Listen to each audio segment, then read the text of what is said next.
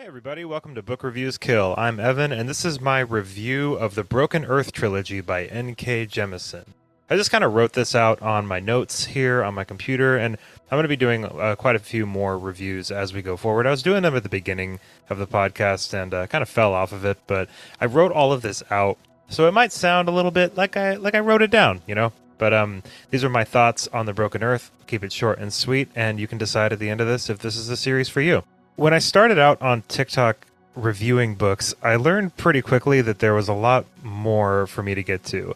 I was reading so much, but also I how do I put this? I was reading mostly like Reddit fantasy books, like Sanderson, Abercrombie, Robin Hobb, just the really mainstream stuff, and I liked it a lot.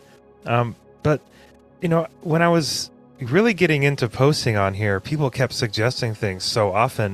You know, I read Leigh Bardugo's Six of Crows, V.E. Schwab's Shades of Magic trilogy. I read the Greenbone saga and Ice Planet Barbarians and Ninth House and the the Invisible Life of Addie LaRue and, and just all the stuff that's really popular on there. And I've always tried my best to read whatever seems appealing to me, right?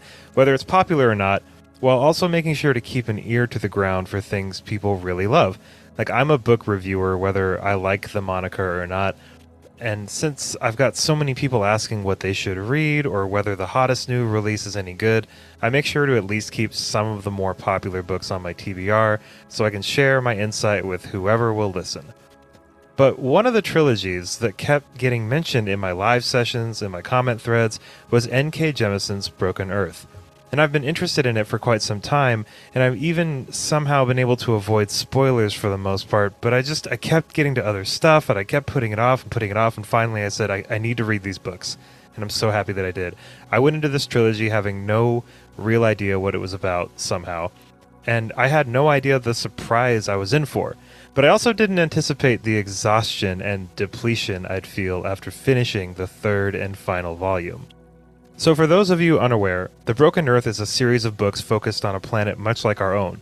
There are cities and towns, forests and rivers, governmental bodies, and families just trying to survive. The key difference between our world and the Broken Earth's vast, connected land called the Stillness is that in this trilogy, the world ends every few decades. Now, by the world ending, what do I mean? It's a good question, and that's one of the more interesting things about this series. There's a whole spectrum of apocalypse in this world. A cataclysmic event known as a season comes around and seemingly chokes the life out of the land, but a small portion always comes back, fighting for purchase on the violent stretch of earth the survivors call home. They rebuild, they reassess, and they adapt with the violent catastrophes that plague this planet and their way of life. However, the fifth season begins with a planet rending earthquake that all but tears the stillness in two. Ashes falling in heaps from the sky, turning everything once colorful and vibrant to a musty gray. The air is choked with smoke, and every surviving citizen of this continent is thrown into a struggle for survival after the upheaval that this event brings. In the fifth season, the first book in the trilogy, we learn about a race of people called Orogenes, special beings connected to the earth in a myriad of ways. Most Orogenes are trained in a school called the Fulcrum to enhance their abilities, and they're watched over by an ageless faction of mysterious and powerful people called Guardians.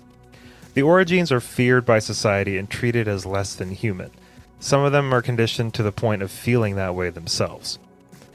Jemisin has taken a class of people and showed us, the reader, their exploitation, their skills being taken advantage of to suit a ruling class that cares nothing for their well being. The points the author are trying to make are clear and brutal in their scope and intensity. As the series carries on, we latch on to a few key characters on opposing sides of this war against the Earth. Mysteries are uncovered, characters fleshed out in disturbingly realistic detail. We watch the lengths a parent will go to to reunite with their child. We see the awesome power of a civilization turned to stone and dust, their remnants left to float in the sky. We see a planet on the verge of all out decay and the internal struggle to save it or to let it die. I absolutely love this series. The writing was beautiful without dragging me down, funny and clipped where it needed to be, realistic. These were real people.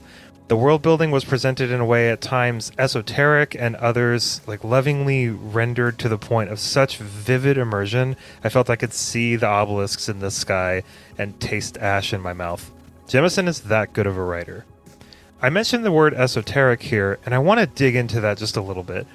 While the world building was endlessly interesting, there were times where I felt a certain distance between myself and the world being presented to me, especially descriptions of past events.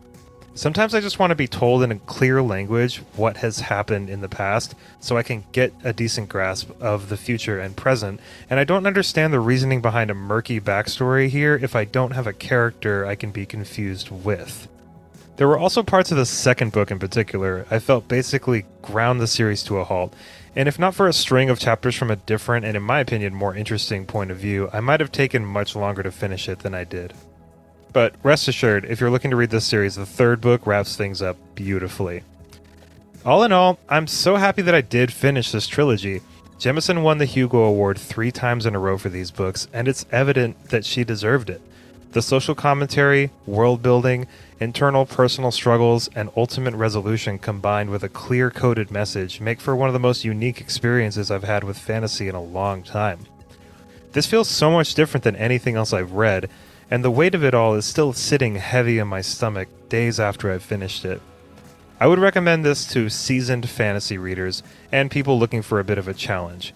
At times I was confused, and at others I was emotionally drained, but this is not a series to gloss over. I think The Broken Earth will be regarded as one of the great examples of where fantasy is headed, and I'm excited to see what else Jemisin has to offer. As always, everybody, thank you so much for listening, and of course, happy reading.